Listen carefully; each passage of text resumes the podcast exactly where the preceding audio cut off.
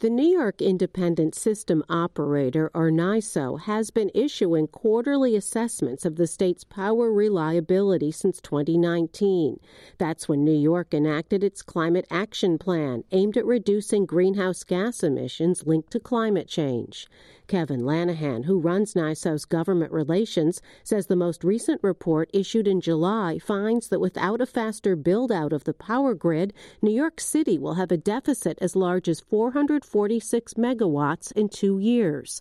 That's the amount of power needed to run around half a million homes. The system has become strained in the sense of being able to deliver the megawatts across that part of the service territory under certain um, conditions. The warnings are limited to New York City right now, but Lanahan says upstate is also at risk. Several major manufacturing projects have been announced recently, including Micron in central New York, and they will require large amounts of energy.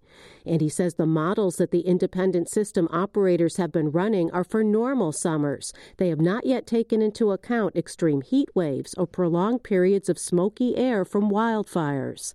The unhealthy air from Canadian wildfires this summer has driven more people indoors, and they're likely to increase their use of electric appliances like computers, televisions, and air conditioning.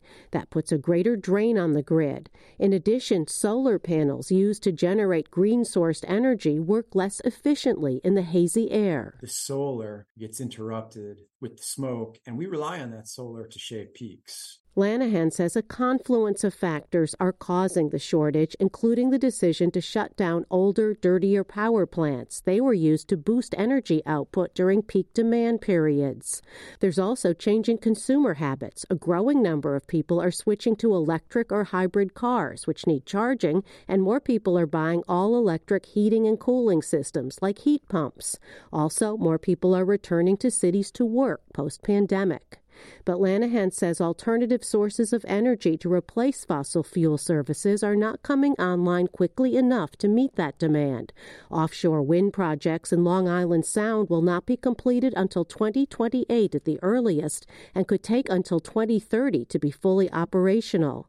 He says that's not enough if the state wants to reach the goal stated in its climate action plan of net zero emissions by 2050. We need to develop more renewable resources, and we need to keep a careful watch and eye on this balance between demand and supply through the transition because if we if we create this imbalance then we're going to risk outages. He says there are some hopeful developments. The Champlain Hudson Power Express pipeline is scheduled to bring hydropower from Hydro Quebec to downstate by mid 2026.